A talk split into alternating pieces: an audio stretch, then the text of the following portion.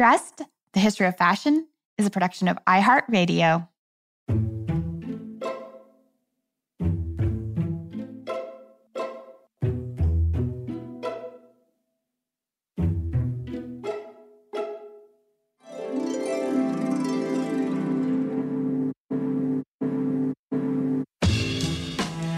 With over 7 billion people in the world, we all have one thing in common.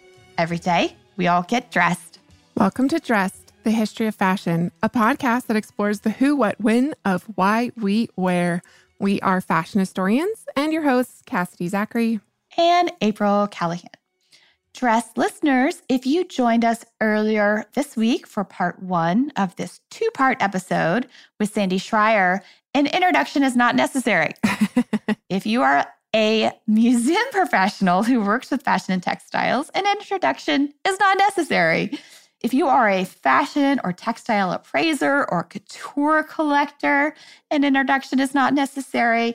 And if you are a dealer of exceptionally high end vintage, also, an introduction is probably not necessary to today's guest, as she is one of the foremost collectors of fashion in the entire world. Yes, so please wrap your brain around this fact, friends. Our guest today, Sandy Schreier, began amassing her personal collection two full decades before the Costume Institute was even made an official department at the Metropolitan Museum of Art in New York. And that was in 1959. Now, 15,000 pieces strong, the collection includes rare and precious examples of works by Poiret, Lanvin, Fortuny, all of the fashion history greats, all the way up to more contemporary works by Isaac Mizrahi and past dress guest Norma Kamali. I mean, April, is there anything her collection does not have? I don't think so. well, I'm really glad you asked that because this is actually something that I asked her. And perhaps I'm going to save that little tidbit as a fun surprise for the end of the episode. In the meantime, let's welcome Sandy back for part two. Sandy, a warm welcome. I want to ask you about the nature of collecting, like in the 1960s and the 1970s, when a lot of museums hadn't quite made that leap into collecting fashion and textiles. What was that like? Where were you finding things? And I'm sure you have legions of stories, incredible stories about some of your finds. I want to hear them all, and and and I, I'm sure our listeners do as well. Well, I think that I've been very fortunate because articles start appearing about me in newspapers all over. And even though I never talked about collecting in Detroit, there were these auto wives and their children and their grandchildren that knew about me, and they were turning over. And I mean, nobody knew that these things had any value. Otherwise, they wouldn't have been giving them to me. But I got so frustrated at a point that in the 60s, I took out an ad in the Grosse Pointe neighborhood newspaper. And it ran, I think, twice a week for about a year. And it said, wanted vintage designer clothes. And I would say from one, uh, and I don't remember exactly what I said in the ad, but I said, think I said from 1900 through the present and must have a label. And I had my phone number. In that entire year, I got one call only. and the woman said, Today is your lucky day. And my heart beat so fast, I thought it would jump out of my chest. And I said, What do you have? And she said, I have a pair of Gloria Vanderbilt jeans. and so, I mean, twice a week for a year, and that's what I got out of it a pair of Gloria Vanderbilt jeans. But my collecting stories are really funny, but most of them are sad because most of them wind up that I had a lot of tea and cookies with a lot of old ladies that as I said that, I'm thinking to myself, oh my God, I'm one of those old ladies now. But I mean, I had tea and cookies because they were most all of them were widows. And they were so excited that they were going to share their life with me. And I would go there, and it got to the point, April, where I kind of dreaded going because I knew I wouldn't get in and out in a half hour or an hour, that they would almost cry when I went to leave because they were so happy that I was there.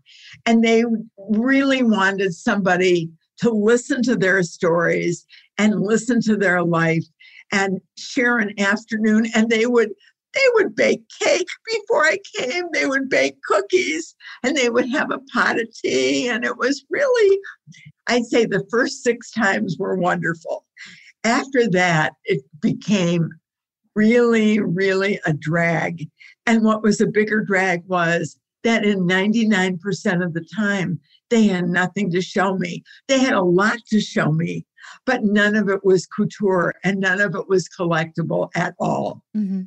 I mean, uh, maybe this is asking you to give away a secret that you don't want to give, but um, you know, in the 60s and 70s specifically, kind of you were still actively collecting. So, what were some of your sources if these other avenues weren't necessarily panning out? You know what? I would go to house sales. I would go to there weren't flea markets in those days they didn't call them flea markets, but in essence, they were flea markets. But they were only on the weekend. And because I'm in Michigan, they were only during the summer and they were outside.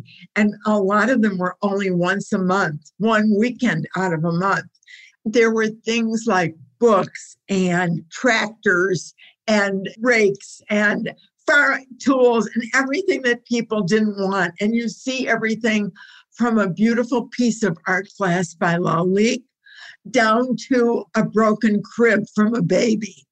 I mean, you know, a million things, and it would be in a really, really big field. Yeah. And you'd have to walk around in this big field.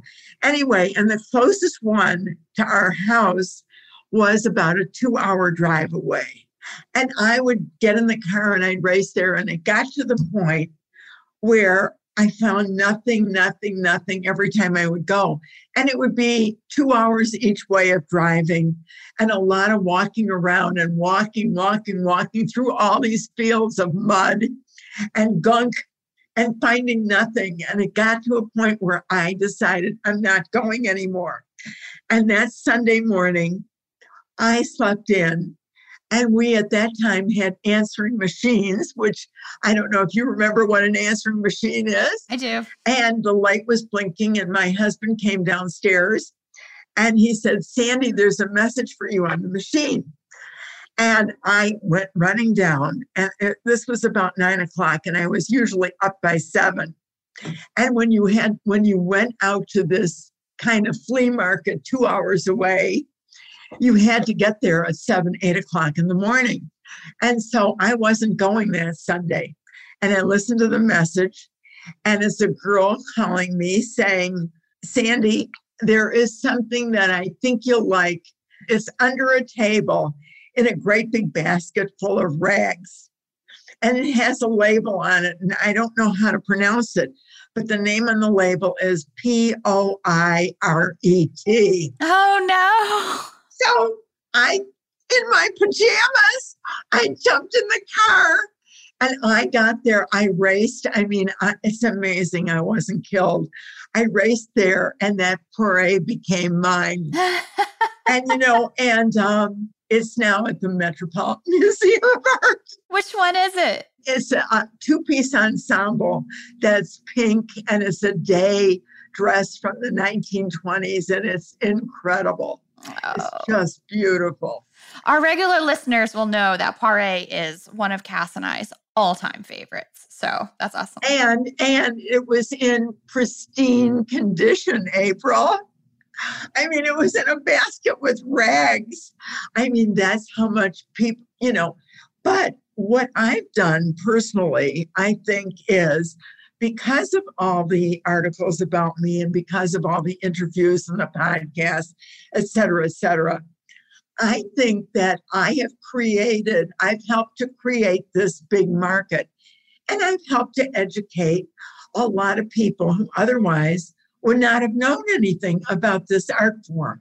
Yeah. And therefore, what happens now if I get, if I get a phone call saying, Is this Sandy Schreier, the collector? And I say, Yes. And they say, Do I have something great for you?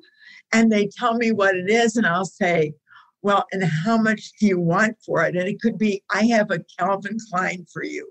And I say, Oh, well, how much do you want? Because I always ask that, even if I'm not interested. And they say, uh, How about $5,000? because everyone thinks that what they have is so rare and incredible that their piece is going to wind up at the Met as well. Right. I'm actually a, a, certified art appraiser, and we sometimes talk about like intrinsic value versus emotional value in the field of appraising because people get very attached to their objects and because they sometimes people that are, are, wanting things appraised because it means something when they're family you know it's very sentimental. So it's more sentimental value not emotional value. But that is a big problem going to people's homes for me as well mm-hmm. because if i go to somebody's house and they would take out something and they would say this rare incredible piece belonged to my grandmother, who I loved and adored. And April, it could be the worst thing you've ever seen in your life, and it's ugly and it's in tatters and it's very bad condition and it's not designer and it's just awful. But it means so much to the person who owns it. And, and, and how can I say I don't want that. It's a rag. Right. But what I have to do is I have to be very diplomatic. And I learned how to do that early on. I've got some great experiences too. There was a woman who was my neighbor, and she said, I have a relative who moved here with her very wealthy husband. And she's from Argentina, and he found her in Argentina. And he is a an American millionaire he found her and they moved here.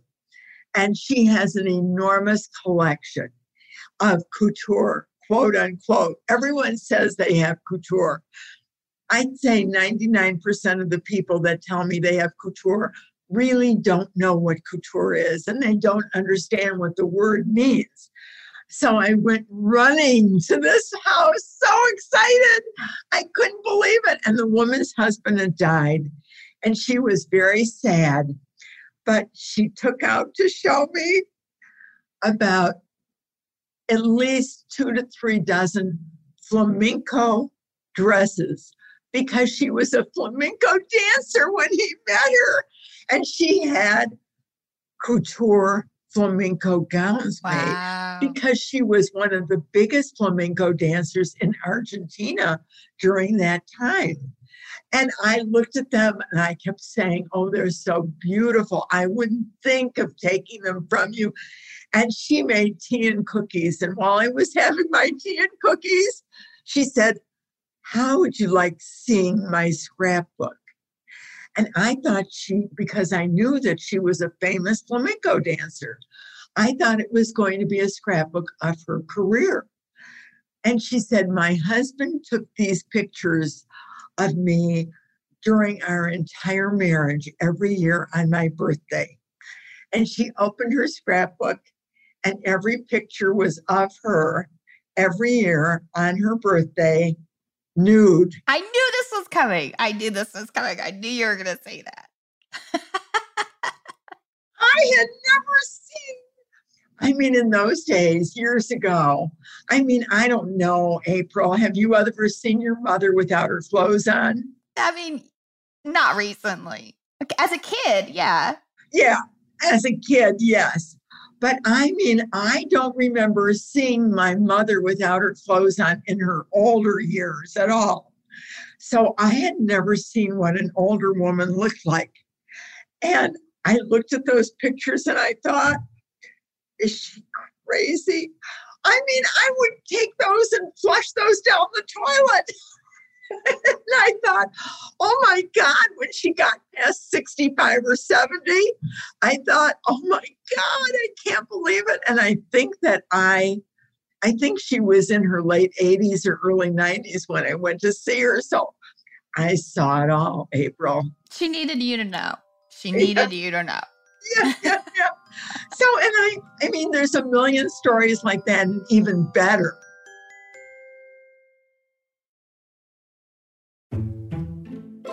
The fun stories are really very small part of the chases. The chases went on and on and on. And to be honest with you, I don't go chasing any longer. People in the last 25 years, I'd say, because of my press, because of appearing on TV, even though, I mean, all of my TV appearances, most of them, uh, not my appearances on Oprah, but my appearances on the one o'clock movie, which is a show that I was on all the time at AMC with Nick Clooney. George Clooney's father was the mm-hmm. host of my show on AMC, and all of that, they were all related to Hollywood costuming and not to couture. My favorite story about appearing on a show was I got a call, the station got a call from a woman who wanted to talk to me. And I said, Go ahead, give her my number. And she called and she said she was 99 years old. She was visiting her son in the Midwest and she turned on the TV and she saw me on the one o'clock movie. And she said, I know that you must really be. She didn't know anything about me as a collector, but she said, I enjoyed your segment so much. I loved you talking about the Hollywood movies. I have a gift for you. She said, I used to be a lace dealer. Until the age of 90, I was a lace dealer in San Francisco. And one day I was in someone's attic going through all the laces that they had, like lace tablecloths and lace doilies and handkerchiefs. And I came across this beautiful, beautiful coat. And it has a label. And the label says, Fortuny. And I said, Oh, sounds interesting. I tried to be very coy about the whole thing. And she said, Dear, I love you on the one o'clock movie. If you give me your address, I'd like to send it to you as a gift. And that gift was in my exhibition at the Met. It's one of the best Fortunicos ever, ever, ever. I have to say, like when uh, because the Fortunys in the exhibition at the Costume Institute, they were kind of against the back wall. So you kind of came in and then you had to round a corner before you could see them all. And they were just all in a row. It was amazing. And I literally gasped. I went, oh, and the, the woman next to me and I just looked at each other and we were both like, Fortuny. it was pretty amazing. Um, so I want to talk about this. I want to talk a little bit about, you know, the myriad of exhibitions that have been of your clothes. And and of course, you know, at some point museum curators started coming to you for your expertise and your connoisseurship. I'm sure this was incredibly rewarding when this when this first started happening. So can you tell us a little bit about some of the museums that you've loaned to if you if you're allowed to? And also like h- how accessible do you currently make your collection to outside requests? My collection has always been available to fine arts museums only. I had requests from department stores, opening of grocery stores, the Kentucky Derby, requested my hat collection. Uh, you know, so I've had all kinds of requests, but I only loan to fine arts museums because, as I said, and I've repeated myself too many times on your show, that I collect fashion as an art form. And as people have asked, do I wear my collection? And I always answer and say, if I owned a Picasso, it would not be on my back. And that's the reason why I don't wear my things. And it's also the reason why I don't loan things to department stores and to shopping malls and to the Kentucky Derby. They don't have the right conditions to take care of the things properly. They don't have the right staff. They don't have the right knowledge and education to take care of them. And because these things are valuable and I want future generations to enjoy them, to be able to look and see what Mariano Fortuny designed, what Yves Saint Laurent designed. I feel that I have a responsibility, and my responsibility is to the world of art and to the world of fashion, and that I was put here to temporarily be the caregiver of these objects, to take care of them in the best way that I can until I can't take care of them any longer. And that's when I thought, I don't want to get down or morbid, but I want to be honest with you, April. My husband gave me a fantasy life and I thought that the two of us were still teenagers and we would live together forever together.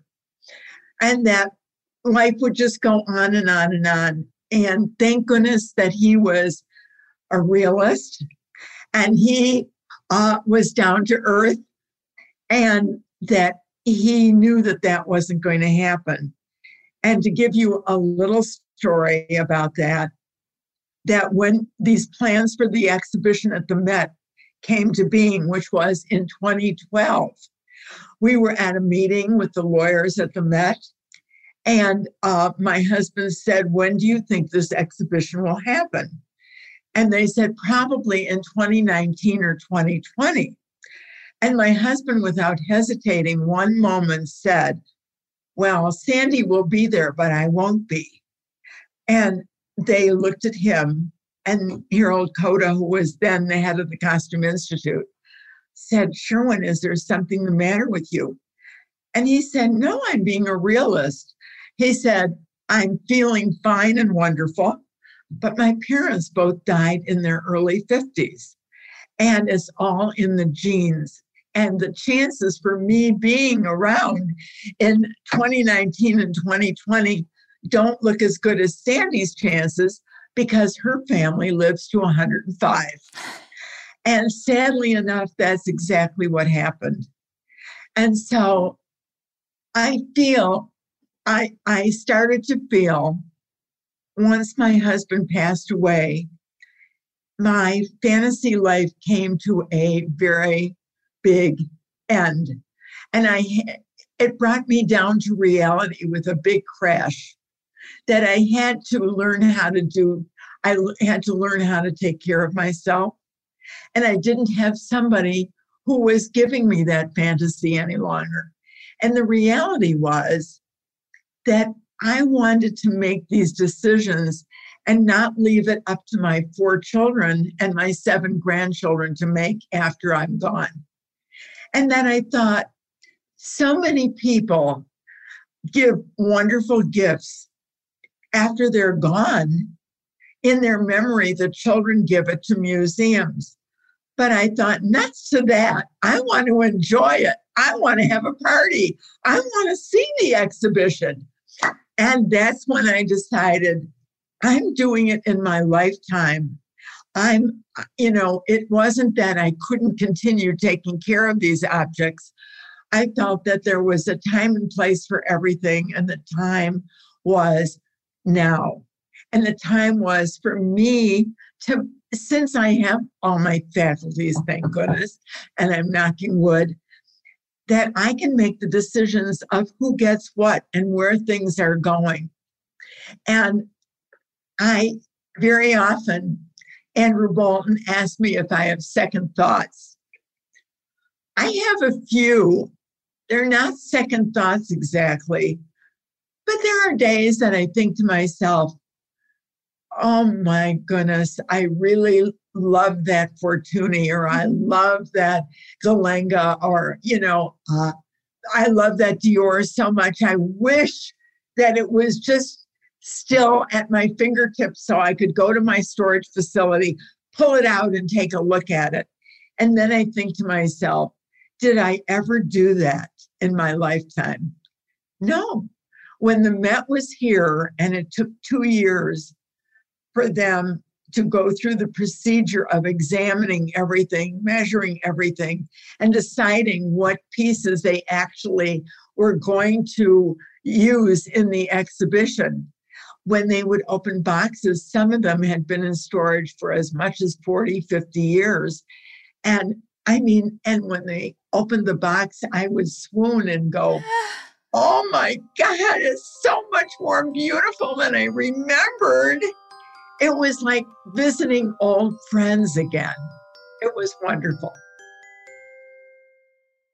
Cass, as you know, we are going to be expanding our fashion history travel offerings this year. Mm-hmm. So you better bet that I'm going to be brushing up on my language skills with Rosetta Stone. With more than 25 languages offered, including Spanish, French, Italian, German, Korean, Chinese, Japanese, Dutch, Arabic, Polish, and so many more, that world out there is practically at the tip of your tongue. And that's right, dress listeners. For more than 30 years, Rosetta Stone has been the expert in language learning. There are no English translations, so you really learn to speak, listen, and think in that language, which is incredible. You learn by immersion, and their programs are available to use on your desktop or as an app. And let's not forget that there is an amazing built in true accent feature that gives you feedback on your pronunciation so you learn the proper accent from the very start. For a limited time, dress listeners, you can get Rosetta Stone's lifetime membership for 50% off by visiting rosettastone.com forward slash today. That's 50% off unlimited access to 25 language courses for the rest of your life. Redeem your 50% off at rosettastone.com forward slash today. Everybody in your crew identifies as either Big Mac Burger, McNuggets, or McCrispy Sandwich, but you're the filet fish Sandwich all day. That crispy fish, that savory tartar sauce, that melty cheese, that pillowy bun. Yeah, you get it every time. And if you love the filet of fish, right now you can catch two of the classics you love for just $6. Limited time only. Price and participation may vary. Cannot be combined with any other offer. Single item at regular price. Ba da ba ba ba. Did you, along the way, start a database? Or how is the collection organized and indexed in those moments where you did need to find something specific? Okay. In the late 1980s, I decided at that point in time I was getting requests for so many TV shows, and publishers were coming to me asking me uh, to write books. And there was the collecting aspect, and I decided that I needed an assistant. And I got a wonderful, wonderful assistant by the name of Suzanne Hines, who had taken costume and textile in school. And she was looking for a part time job. And uh, the negative was that she lives in Hamburg, Michigan, which is a good hour and a half drive from me. So she would drive three hours a day in order to work for me for four hours. So, I mean, you know, three times a week. At that time, I was so busy that Suzanne actually was here some weeks at four and five times a week. And so she worked for me for, I believe it was 29 years. Wow. And so we learned together. And at that point, starting in the late 80s, we developed systems. And we developed systems of keeping records and files and having record shots of photographs from all. I had dress forms and we did it very professionally. And we did things that she had learned in school and we put that together with things I had learned from being around the museum world for the previous 25 years or so. Mm-hmm.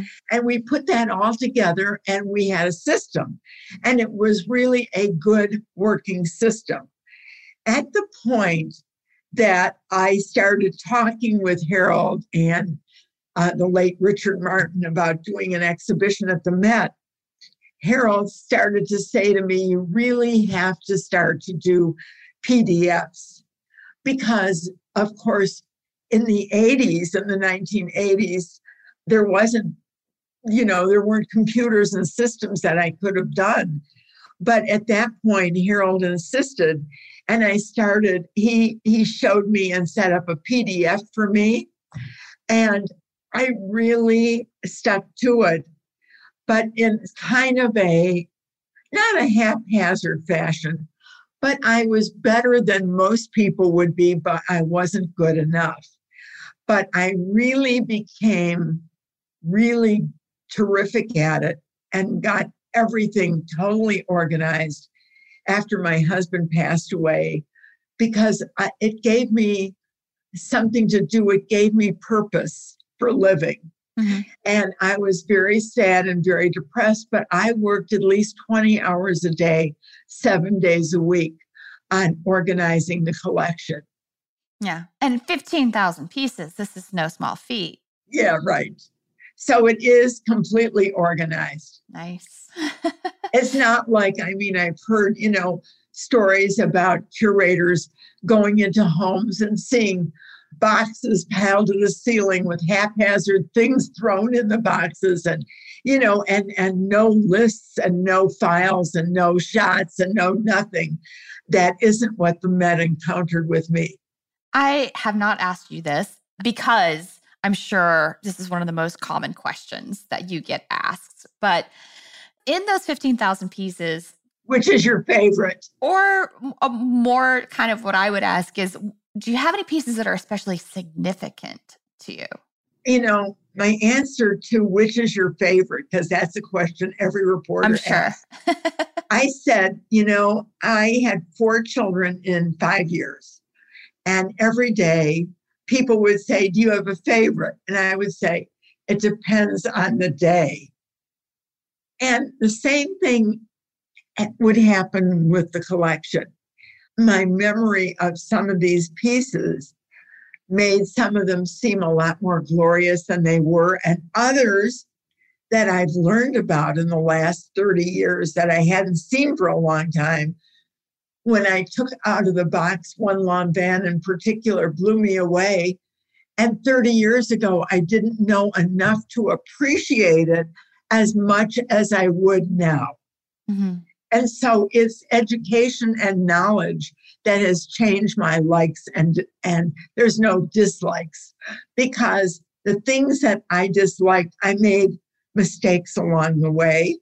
There was a friend of mine in Montreal called and said, one of the wealthiest women in Montreal who always went to the couture had died. And, and her whole couture collection was in the house. And I said, you know, I tried to say what was it exactly because from Detroit to Montreal isn't exactly like going from Detroit to Ann Arbor, Michigan. And so I got on a plane and I went just on a whim. And what I encountered was unbelievable. But I turned down probably 99% of what I saw because it was either missing a button or had a small little tear in it, or a discoloration mark, or a food spill. And those were all pieces because I remember exactly what they looked like. The ones that were left behind were from the greatest time in the couture, which was in the 20s and 30s.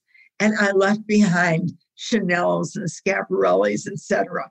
And because I thought if it's missing a button, that button can never be replaced. But I was very young and innocent then.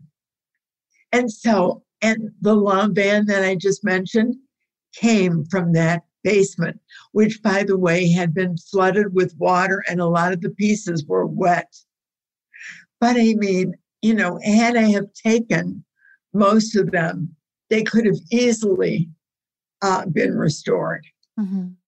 You know, you've mentioned that you have grown along these decades of collecting, and so has our field, really. How would you characterize the change that you've seen over like the last 60 or 70 years when it comes to the study of fashion history or fashion studies? Well, the first time I spoke at FIT, and it was a senior class, they all gave me a standing ovation. Now, I'm used to standing ovations when I do speaking engagements, which I do all over the country.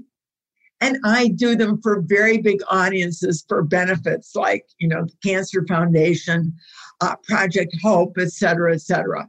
For organizations because I'm entertaining and I like to think of myself as being Bette Midler number two. you guys have been friends for 40 years, which yeah, some of our funny. listeners might not know.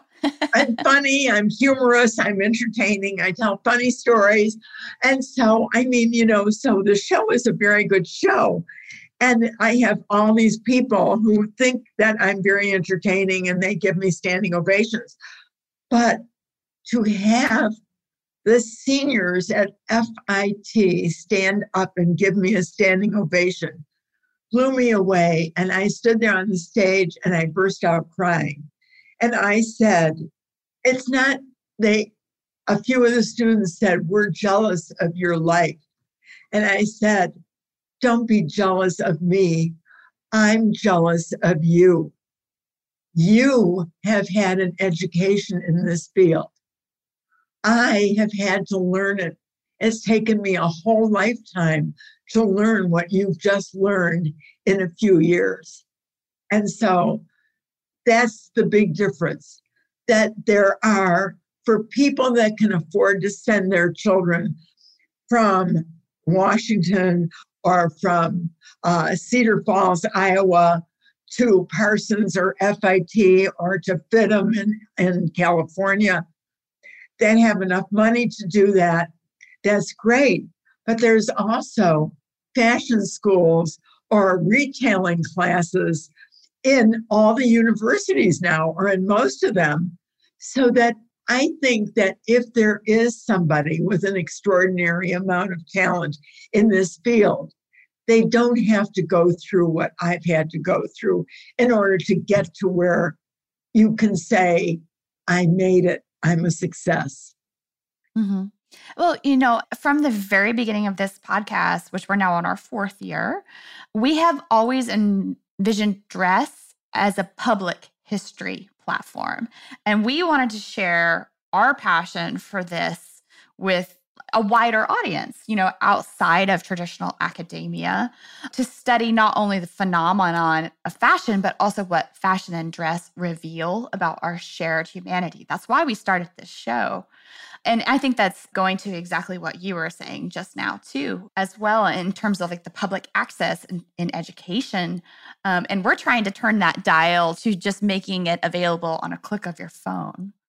Sandy, this has been a true delight and a pleasure to talk to you today.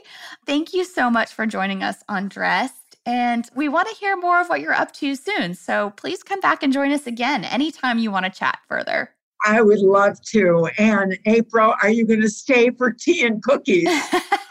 Absolutely. Sandy, please make that tea and cookies for three because I would so love to join as well. And of course, thank you so much for joining us. And I'm sure our listeners loved learning a bit more about your wonderful collection just as much as we have. And we would also be super remiss not to mention that you can indeed learn more about Sandy's collection. There is an exhibition catalog for the show that was held at the Costume Institute, which we mentioned earlier.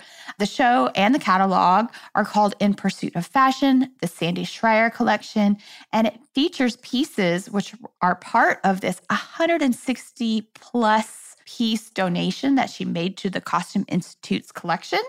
The show itself closed in 2020, but you can still, of course, snag a copy of the catalog online. Sandy, I just want to say again a huge thank you and please do join us again sometime.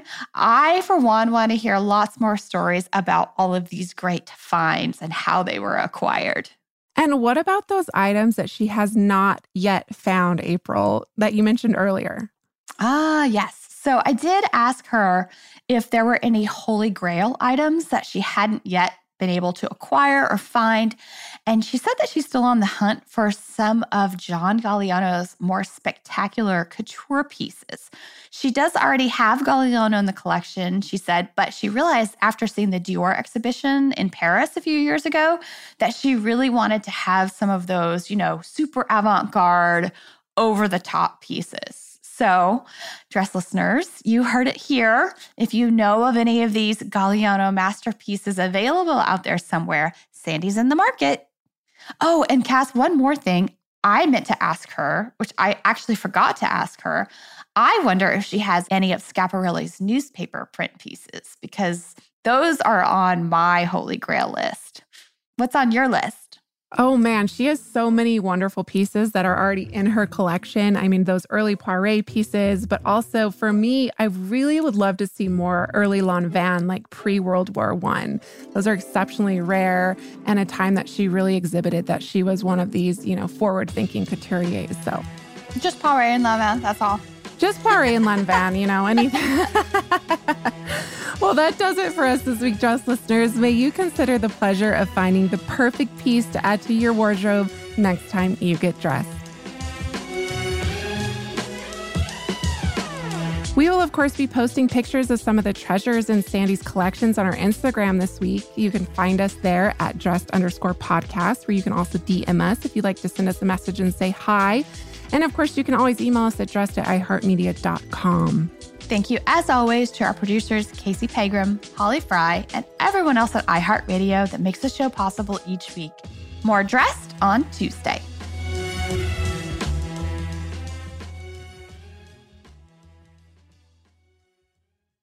Dressed, the history of fashion, is a production of iHeartRadio. For more podcasts from iHeartRadio, visit the iHeartRadio app, Apple Podcasts, or wherever else you listen to your favorite shows.